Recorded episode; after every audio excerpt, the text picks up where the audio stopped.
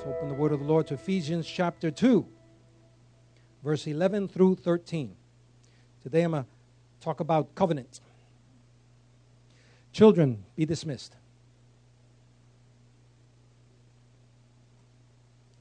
Ephesians chapter 2, verses 11 through 13.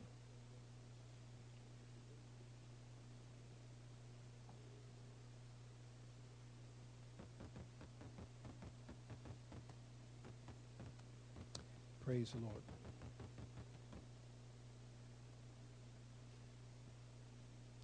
The word of the Lord reads as follows Ephesians chapter 2, verses 11 through 13. Therefore, remember that you, once Gentiles in the flesh, who were called uncircumcision by what is called the circumcision, made in the flesh by hands, that is, at the time you were without Christ, being aliens from the commonwealth of Israel and strangers from the covenants of promise, having no hope and without God in the world. But now, in Christ Jesus, you who were once far off have been brought near by the blood of Christ. Amen. We who were once far off have been brought near by the blood of Christ. We were once called uncircumcision, and now we are the circumcision. Father, we thank you for your word. Dear Heavenly Father, I pray that uh, by your Spirit, Lord, let this word come forth and touch the hearts and the minds of your people. Uh, Lord, that we might truly understand covenant and walk in your covenant. And Lord, that we might understand the power of your covenant. That you, as the covenanter, you are faithful. And you have the authority uh, to activate covenant you have the authority to make covenant effective and ratify covenant. So, Lord, we praise you for it. And thank you, Lord, that we are part of the new covenant. Yes. And it was signed by the blood of Jesus. So it's in effect, it's standing in, in the natural realm and in the spirit realm. We bless your holy name. In the name of the Lord Jesus Christ, we pray. Amen and amen. Thank you, uh, Jose, for putting that thing on me. Appreciate it. All right, you may be seated in God's presence. So, when we talk about covenant, we're talking about an agreement of, of two people. They come together and they share uh, their authority, uh, they, they share um, items, as it were. Um, they make all things common among them. It's the uh, uniting of identities and even the exchange of assets and liabilities. And that's uh, important because God is a God of covenant. And even um, in the New Testament, Jesus called um, what he was doing, he said, This is my blood in the new covenant. So there was a covenant that uh, Jesus talked about and ultimately Jesus ratified at the cross of Calvary. And the blood covenant is the heart of God. So I'm going to talk to you the next couple of minutes about that. And I'm going to share with you a story that I heard uh, this past Thursday and Friday at a retreat. Uh, Pastor Walt Healy was sharing it, and I, I appreciate the way he shared it. So I'm going to share it the same way with you so that we could understand covenant and understand God's heart towards you, how much He loves you, and really how much has been taken away from you, how much you've been lied to. But before I say that, I want to share you another thing that I believe the Lord shared with me to uh, talk to you about, and that is that uh, I don't know if there's a storm coming or if the storm already happened. But there's a storm coming, um, and I know that there's a global storm on its way, a national storm. But I'm still asking God for wisdom as to whether or not He was talking about a local storm uh, that we have to worry about, or not worry, but, but uh, be aware of. Because we don't have to worry, we just have to be aware. Um, and this is a type of storm that, that the enemy is bringing, and his goal is to sweep everything away. He wants to sweep your home away, he wants to sweep, sweep your goods away, and he wants you to be so overwhelmed that you just give up and give in. You hear what I'm, what I'm saying? I'm not just talking, I'm, I'm, I got this yesterday. And so there is a place that's higher than the storm. And God doesn't want you in the storm, all messed up, all confused. Um, I saw even almost like a whole storm coming in, literally dragging the house away and taking it out into the sea. And the only way that will not happen is if we're anchored to the rock. And I'm concerned because many Christians are anchored to their emotional state. They're anchored to things, to stuff. They're anchored to things that are not the truth of God. They're not God's word. So we need to reassess, be very careful, and reassess what we're putting our hopes, our dreams, and our trust in. Because if we don't, then what will happen is when that storm comes, and it could be very possible that this storm is literally on its way. Prophetically, there are um, statesmen who are sharing uh, that we're, we're, in the midst of a storm brewing financially on a, on a national economic level. Right now, our government has been very strongly manipulating the fi- finances so there would not be another recession. And, and by that, I'm saying is they're literally printing money just over and over and over again to cover liabilities that haven't been paid. Problem is, you can't get out of debt by getting more into debt.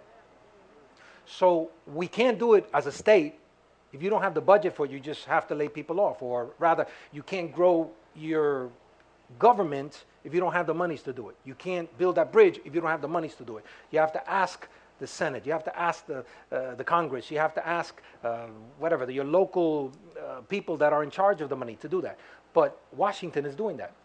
And because there are other things that are happening that if they don't do it now at this point, keep on throwing money at our economy, uh, there'll be a, a very strong recession. Having said that, sometimes the best medicine is hard times for a season.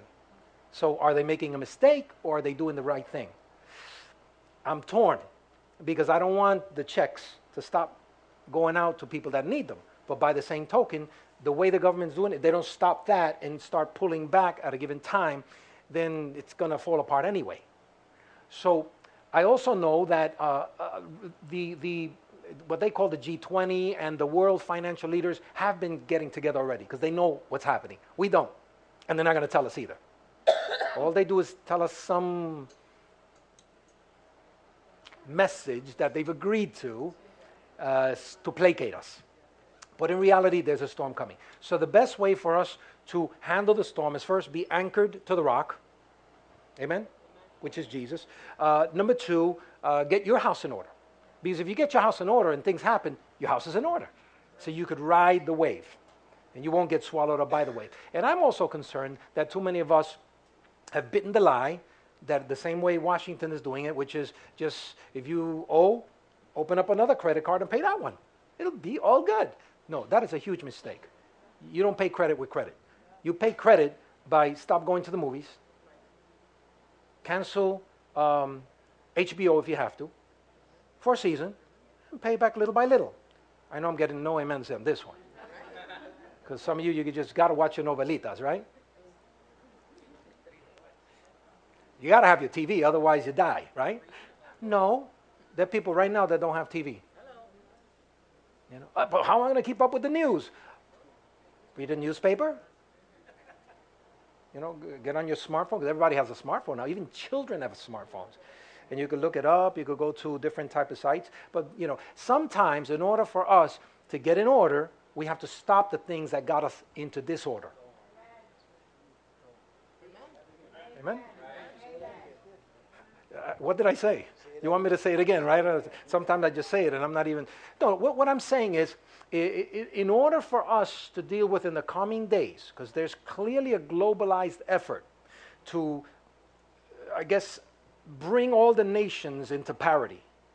So, in order to do that, the third world nations have to go up in value, and America's way of living has to go down somewhat. That's what they're, that's, it's a globalized effort we're used to a lot of excess. And of course, anytime we watch TV or see a commercial, that continues to feed that thought.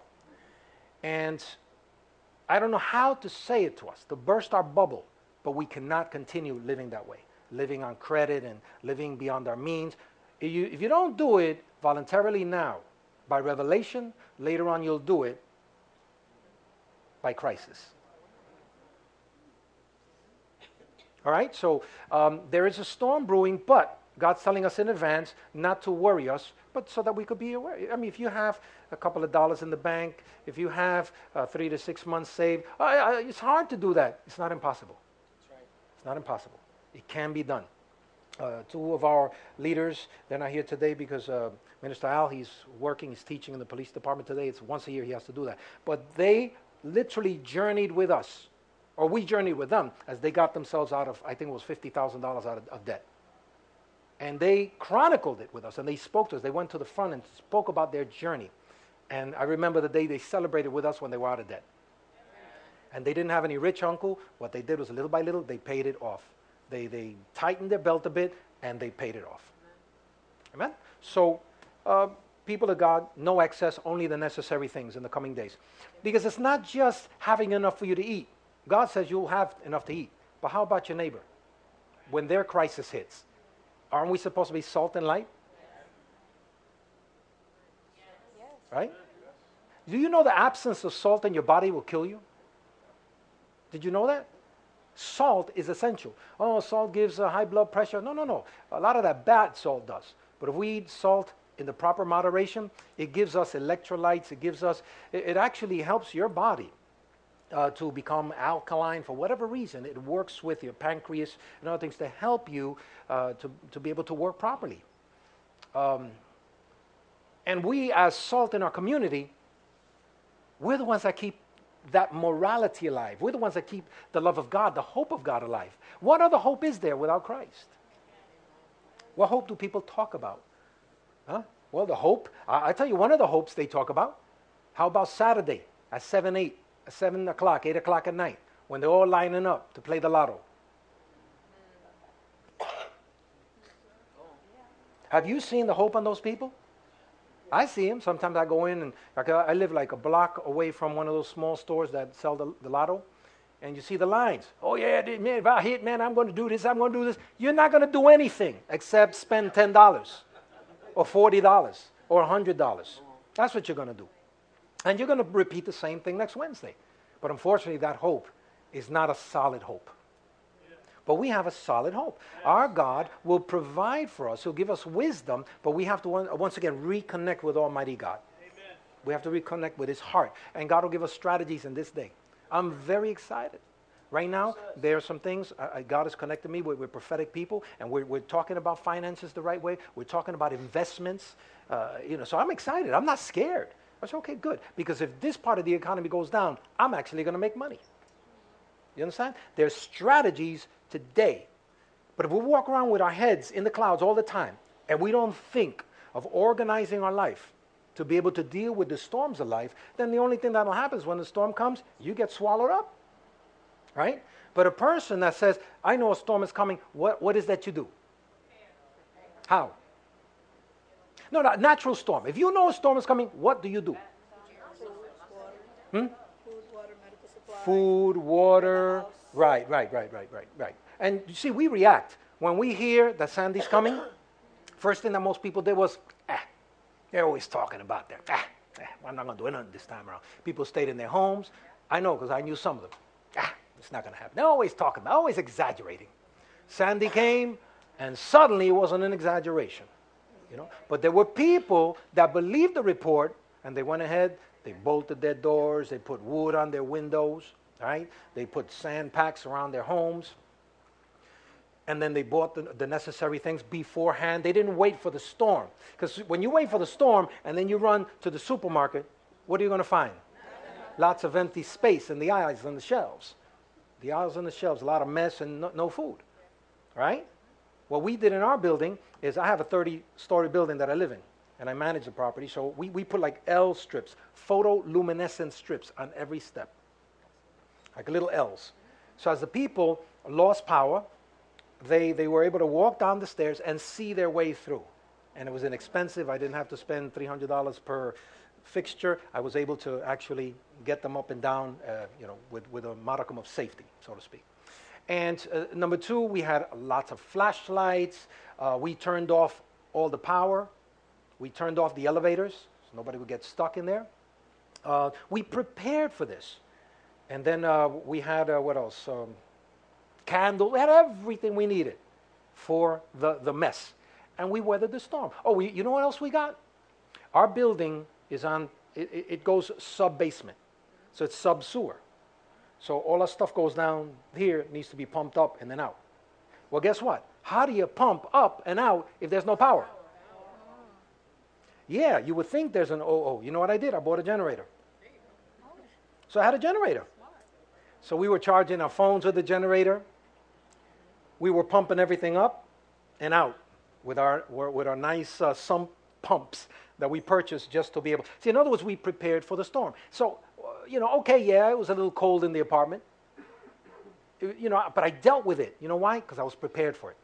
Same way spiritually, you need to understand there's no fear in this.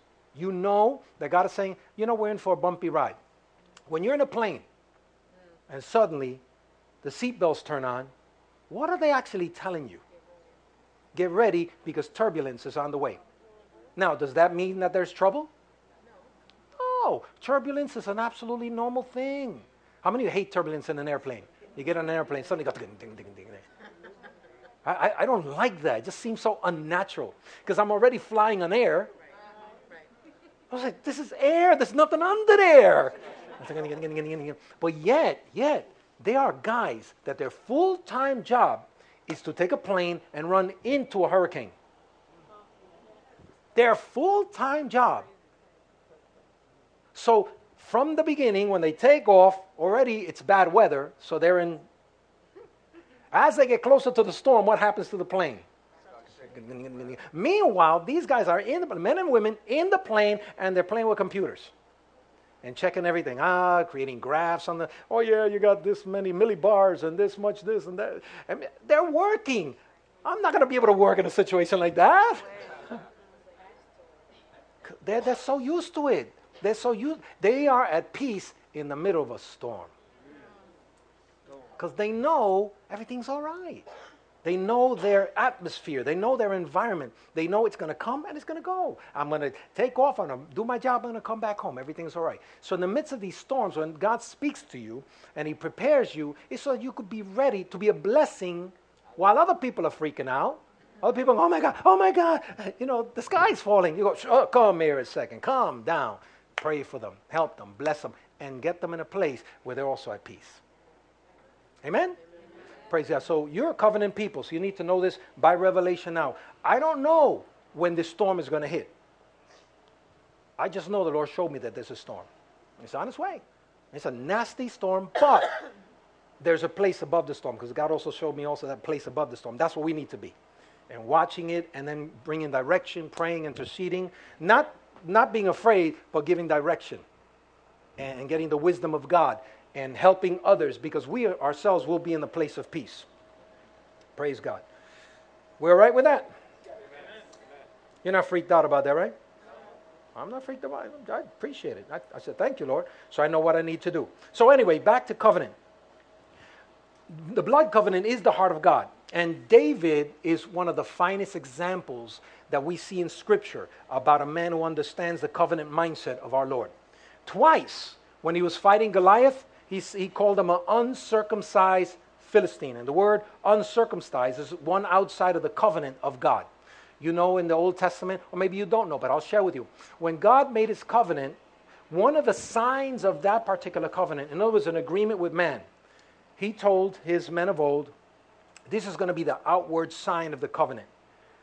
I'm going to bless you. I'm going to bless you going in, coming out. I'm going to bless your store, your, the fruit of your womb, your basket. I'm going to bless you. Your job is to outwardly expose that covenant to the world. And so part of the covenant was that men had to actually circumcise themselves. It was a bloody mess. It had to be done voluntarily. And this was their, their proactive agreement. Covenants in the Old Testament and in, in the old days were very, very liturgical. They were amazing and they were gory also at the same time. There was always a, a shedding of blood. And when two groups were always coming, were coming together, what they would do is first they would agree on the covenant. They said, What do we agree for each other? And then they would come into agreement that from now on we'll be known as one tribe. And then to make that official, they would kill a large animal, split them down the middle, right? and then both of them would pass through this animal and do a figure eight. Right? They would both do a figure eight. The figure eight is symbolic of infinity, it's a forever covenant from this moment forward. Then they would decree the covenant to each other. And the covenant would talk about the rights and, and the, the blessings and also the curses of the covenant. If anybody would, would break the covenant, and so it was a very uh, an, an, involved, engaged moment. But from that moment on, those two tribes would actually share each other's riches. Uh, they would share their lives together. It was an amazing thing. And God Himself is a God of covenant. From the beginning, when God had to deal with man, remember when Adam sinned and he presented himself before God? When he realized suddenly he was naked? What happened. God, somewhere or another, out of whatever, whatever way, way he did it, he got animal skins and covered Adam. Where did the animal come from? See? Yeah. God literally cut the first animal for Adam. So from the beginning, there was always that covenant thing. One day, he told uh, Abraham, Abraham, because you've done this, because you have shown yourself loyal to me, you have guarded my covenant, I swear by my own name that I will bless you. You're going to be a blessing to all the nations, right? So God covenanted. In this case, he had nobody to covenant with in terms of uh, at his level, but he covenanted with himself. He swore by himself, by his own name. He said, I'm going to bless you. You're going to be a blessing uh, not just this generation, but future generations. Not only future generations, but all the nations will be blessed by your action today. All right? So I'm just touching on that, but later on we'll go a little deeper. But let me just mention this. First, let's go to 1 Samuel, talking about David and him understanding the covenant heart of God. David had a very good friend. He was older than him, about 20 years older, but they, they were, I mean, they were friends, bosom friends. Jonathan. You ever heard of Jonathan? Jonathan was the, the son of the current king, Saul. And they developed an awesome friendship. Jonathan was a warrior like David was. And they just loved each other. They were best of friends. They fought together. But there was a problem. Saul, Jonathan's father, started going insane. He started disobeying God. He started breaking God's law. He started disobeying God. And little by little, Saul's kingdom started being snatched away from him. Little by little, God started increasing David and he started bringing down Saul. Jonathan sees that and he goes, I know exactly what's going on here. And he went up to David and he told David, This is what's going to happen. God's going to take the kingdom away from my dad and he's going to give it to you. And I want to stand by your side because I know who you are. I know you after the Spirit. I know you're a man of God, you're a man of integrity, and I know God is raising you up for this time. And I love you, and I want you to be the best, and I'm going to serve you. Meanwhile, the prince is telling that to a soldier. See, but this guy knew by revelation. So in 1 Samuel chapter 20, verse 14 through 17, uh, uh, Jonathan tells this to David, and you shall not only show me the kindness of the Lord while I still live, that I might not die but you shall not cut off your kindness from my house forever. No, when the Lord God has cut off every one of the enemies of David from the face of the earth. So Jonathan made a covenant with the house of David, saying, Let the Lord require it at the hand of David's enemies. Now Jonathan again caused David to vow because he loved him, for he loved him as he loved his own soul. So now you have Jonathan and David vowing to each other, we'll take care of each other. David said, I'll take care of you. If God raises me up to that place, I'll take care of you. I'll take care of your children. I'll make sure you're taken care of. And Jonathan said, Well, vow it again.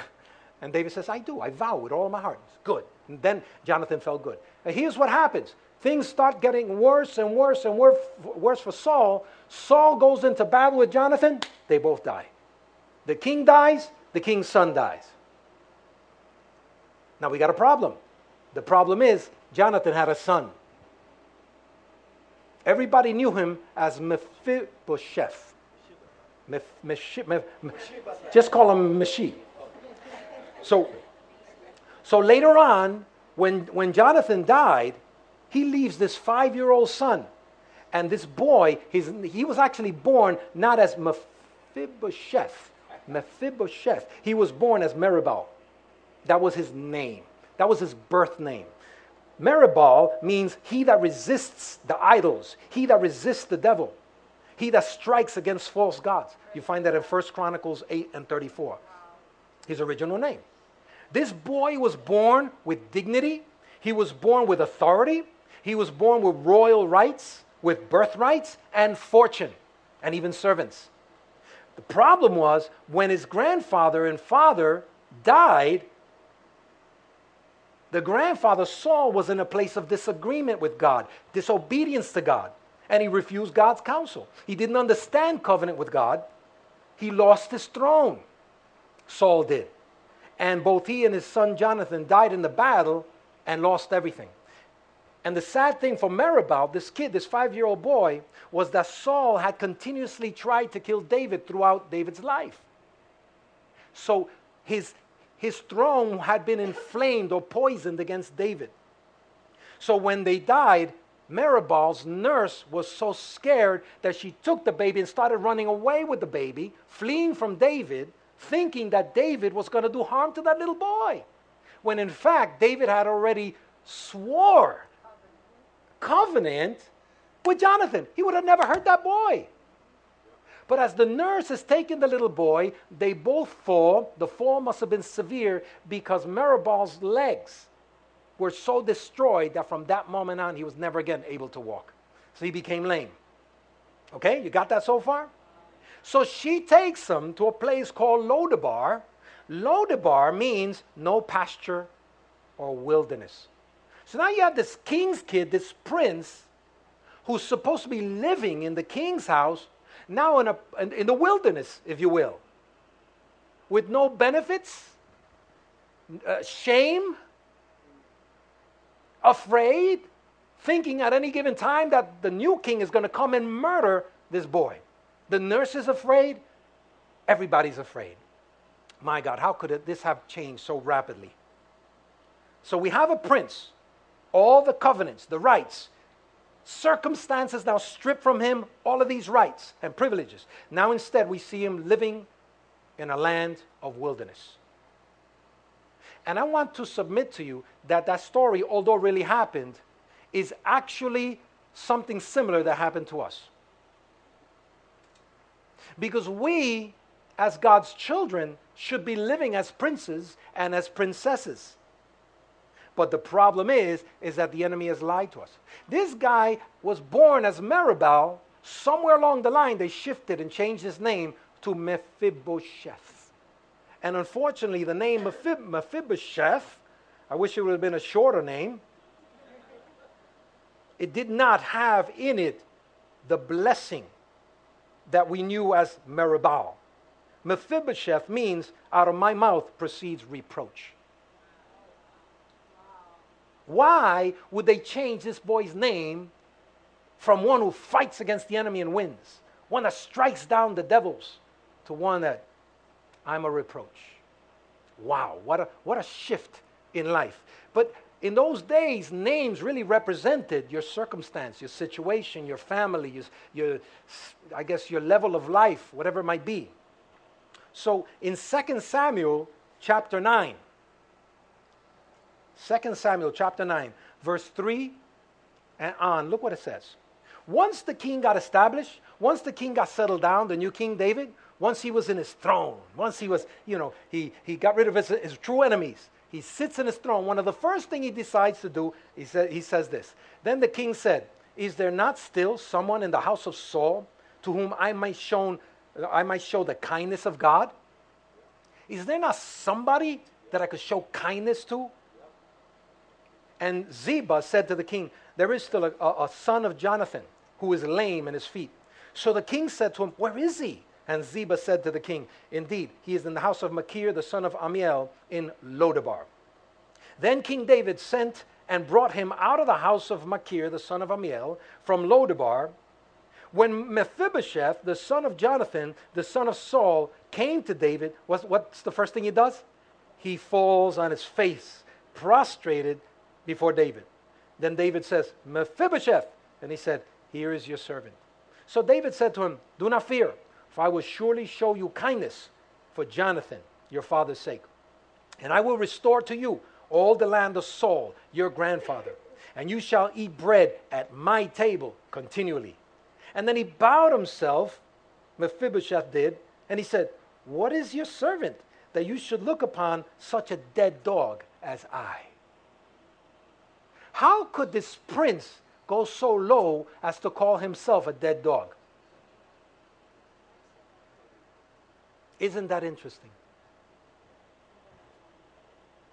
What a lie!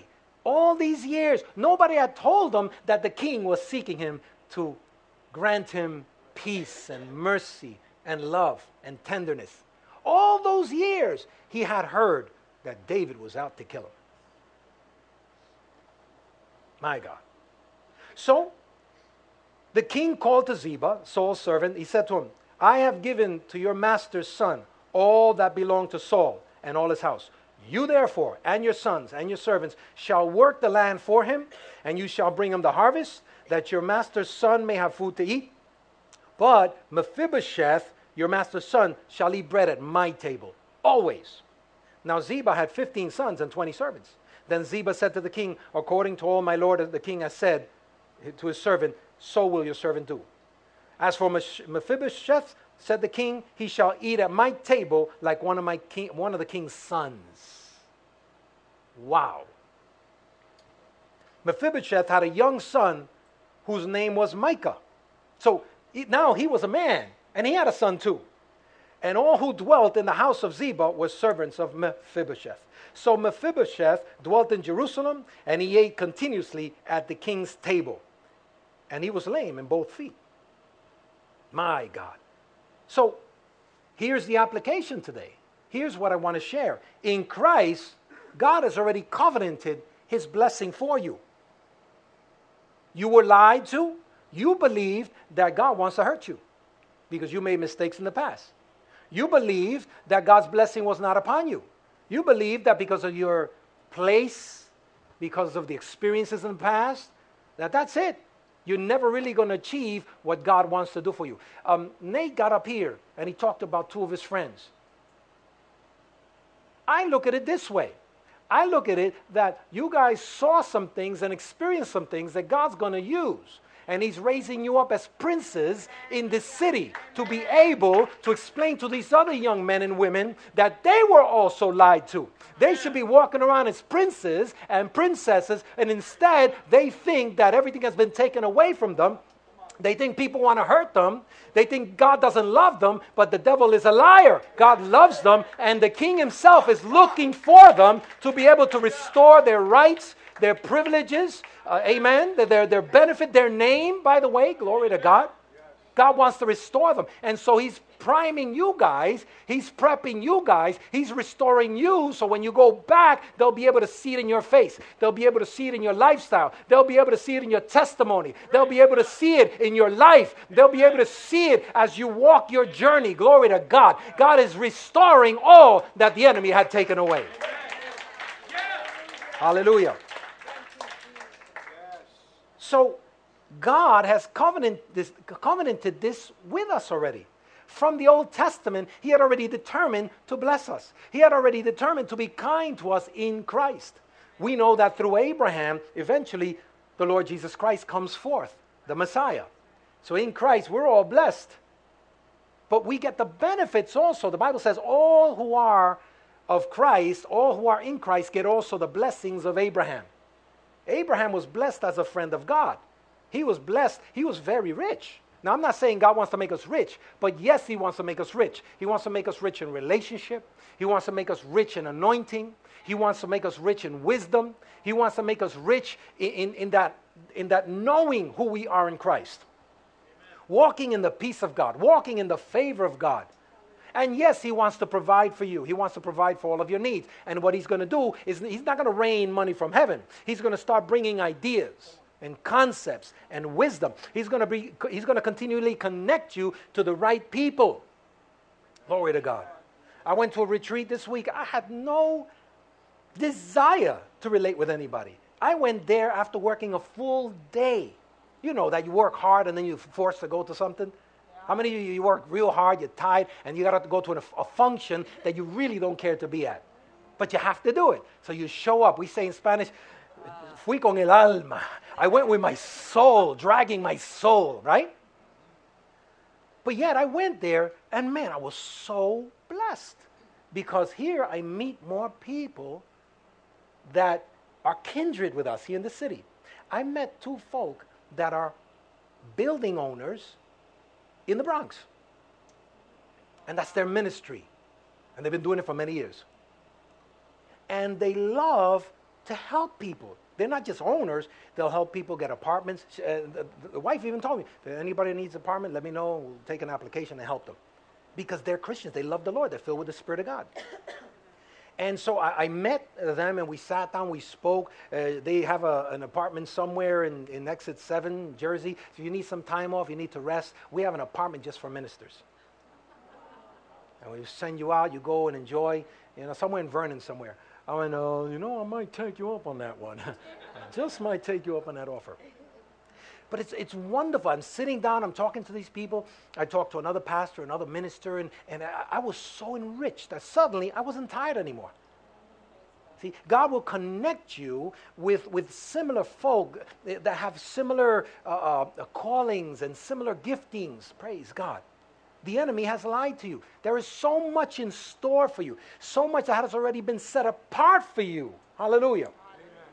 When I was 15 years old, I knew I was going to be an alcoholic. I just knew that I was going to die early. I just knew it until Christ told me that I was lied to. When I got to church, and, and, the, and the spiritual fathers and mothers started saying, No, no, look what the word says about you. Look what, the, what God has in store for you. I said, Oh my God, how come no, none of my family know that? I just said something that's very packed. How come my family doesn't know that? Why? Because I first had to tell you, and you were going to be the one that were going to bring it back to your family.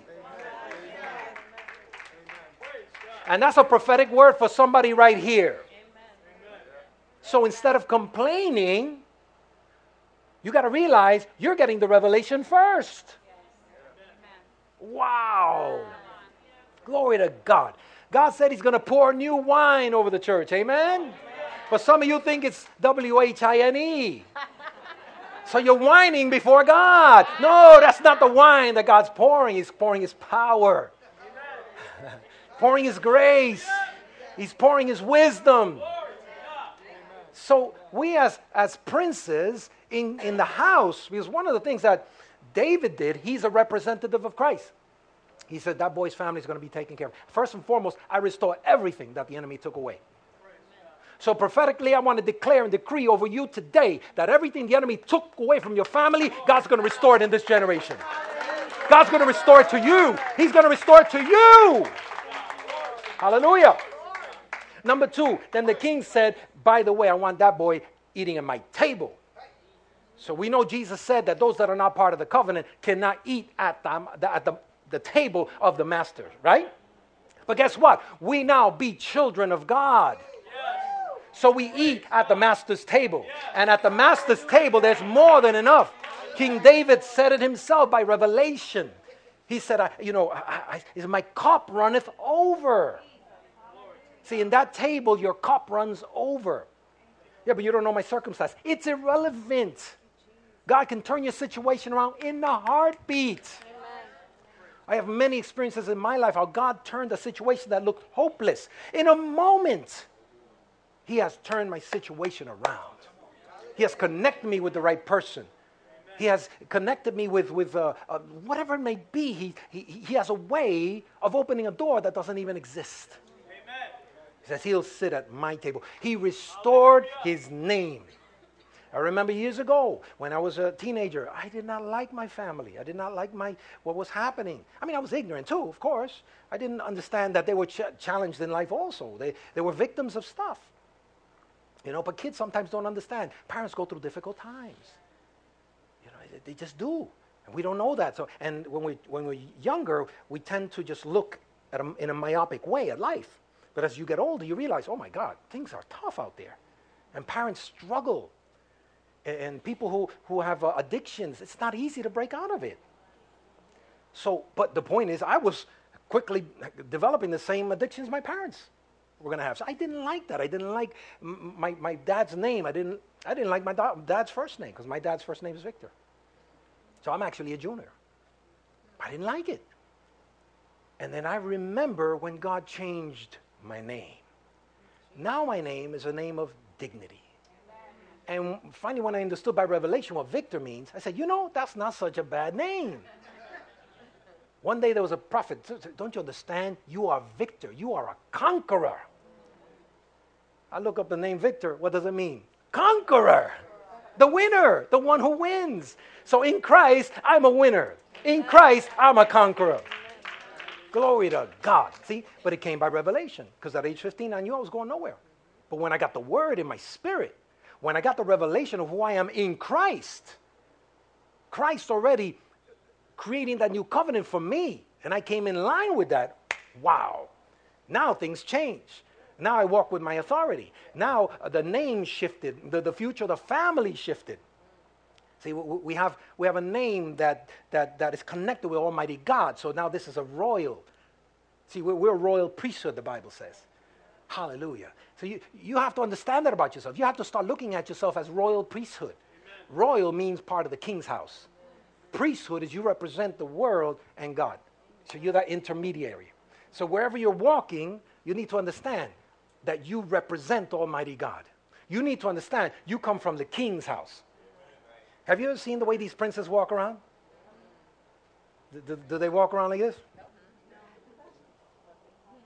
No, they walk around, shoulders high up.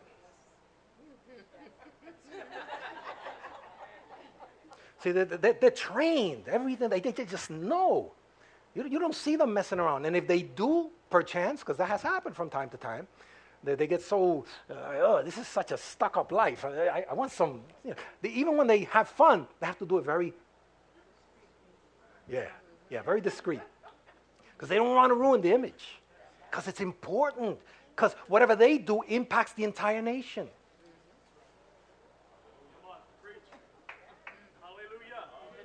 So could it be that when we as princes and prin- princesses play the fool, it impacts the nation? See, that's why I, I, I, don't have time to be playing games. I mean, don't get me wrong, I'll say a joke, I'll play around, but when I see things going the wrong way, immediately I back off. I back off. I have walked out of theaters. I have, I have done sometimes unusual things because there's some places I cannot go to because I know my nature. The Spirit of God dwells in me. I want to honor my God in everything I do. And sometimes when I do blow it, immediately the Spirit of God convicts me. Exactly. Conviction wells up immediately. I go, oh, oh, oh, sorry. Lord, sorry. That should not be coming out of my mouth. Should, should, see, because death and life are in the power of my tongue. So the Bible says. So I'm going to speak life. I'm going to speak encouragement.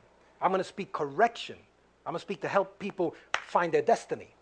I'm not going to be destroying people. I want to be building people up. Amen. So say, say, say to your neighbor, it's time to start building people up. Tell, tell them we're salt and light. Amen. Amen. Praise God. Praise God. Ooh, we praise the Lord. One time in Genesis chapter 22, the angel of the Lord, Genesis chapter 22, verse 15 through 18, the angel of the Lord called to Abraham a second time out of heaven. He said, by myself I have sworn, says the Lord, because you have done this thing. You have not withheld your son, your only son. In blessing, I will bless you. In multiplying, I will multiply your descendants as the stars of the heaven and as the sand which is on the seashore. And your descendants shall possess the gate of the enemies. In your seed, all the nations of the earth shall be blessed, because you have obeyed my voice. Notice, it is not just to anybody, it's to those who obey his voice. Psalms 25 10. Psalms 25 10. we read from verses 10 through 14. All of the paths of the Lord are mercy and truth to such that keep his covenant and his testimonies for your name's sake. No, notice the covenant. Those who keep the covenant and his testimonies for your name's sake. O Lord, pardon my iniquity, for it is great. Who is the man that fears the Lord? Him shall he teach the way he chooses. He himself shall dwell in prosperity, and his descendants shall inherit the earth. The secret of the Lord, so there are secrets that the world doesn't know, of the Lord is with those who fear him, and he will show them his covenant. Amen. So there's a covenant. God has already promised. What did David do? First thing he gets on the throne, he says, Who can I show ten- tenderness and mercy to? Who can I show kindness to? Why? Because he was a, a keeper of the covenant. And there's no person here on earth that's a more perfect keeper of the covenant than Almighty God Himself. So, in Ephesians chapter 2, and I'm, I'm landing now, Ephesians chapter 2, verse 8 and 9, and we'll also read verse 13. For by grace you have been saved through faith. And that is not of yourselves, it is the gift of God, not of works, so that anybody else, or rather, lest anybody should boast. But now in Christ Jesus, you who were once far off have been brought near by the blood of Christ. So David is a perfect picture of God's heart, extending kindness to Mephibosheth by restoring his name, his birthright, his fortune, his dignity. And he brought him to David's own table to eat at the table as a son, not as a visiting dignitary. So it's time for us to realize that we've been crippled in the past by circumstances, situations. We've been crippled by lies. The enemy constantly tries to portray us in a wrong light or tries to veer us off because he knows that the day we know the truth, we will not be crippled anymore. We will not be hindered anymore. The word lame is disconnected from your journey. Lame. It doesn't only mean physically unable to walk, but also physically disconnected from your journey. So it's time to be able to eat at the table. It's time for restoration of dignity and a reclamation of your name and your birthright. Last verse I'm going to share Romans chapter 5, verse 8. We'll read from 8 through 10. Romans 5, 8 through 10. But God demonstrates his own love toward us, in that while we were still yet sinners or separated from him, Christ died for us.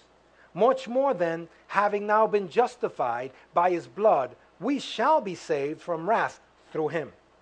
For if when we were enemies, we were reconciled to God through the death of his Son, how much more now, having been reconciled, we shall be saved by his life. So God demonstrates his love to us. Now God will demonstrate his love through us.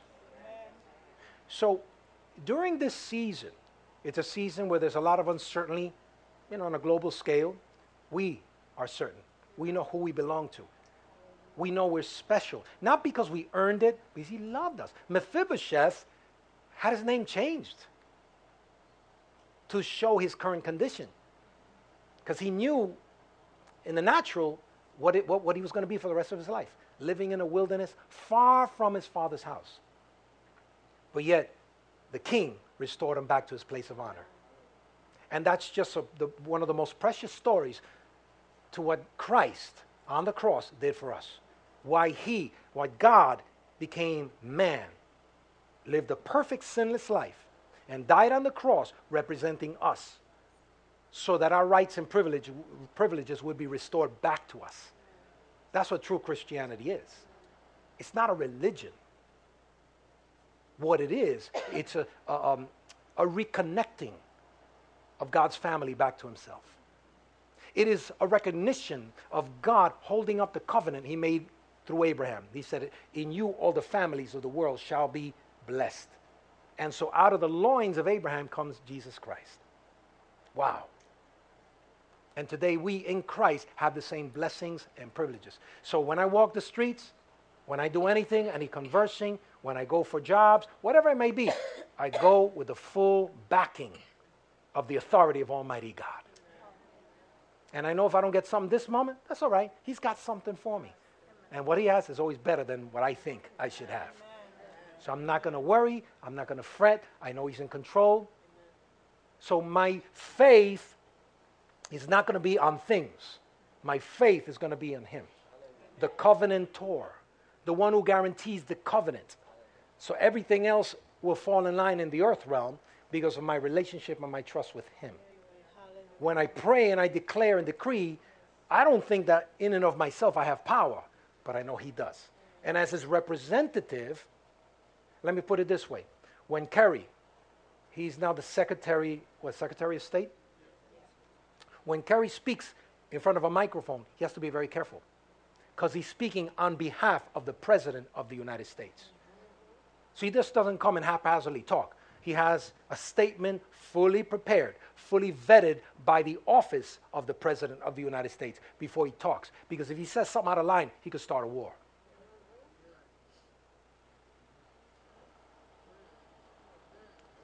That's how come when I talk, I come as a representative of Almighty God in Christ. When I speak, I have to be careful because I know I set life and death in motion. I know I can set things the right way or the bad way. Our nature is to gossip. Our nature is to, oh, look at that. Hey, look how he looks. Uh, he looks old now. We look at each other and we compare each other. The hairdos, uh, the weight, uh, you know, the glasses, uh, the shoes. We're always criticizing each other, not realizing we're throwing power out there, just misusing it, just destroying it. My God. See, but, but this needs to change because, see, and we also talk to ourselves the wrong way. We also destroy ourselves. But shift it now. Shift it to speaking life to each other. Shift it to, to speaking life to your community. Uh, those that hated you, love on them. Show them Christ. Model the love of God to them and for them. Amen. And in the coming days, you'll see the blessings that, that you'll provide because of your life the blessings you'll provide because of the word that you share, the life that you share with others.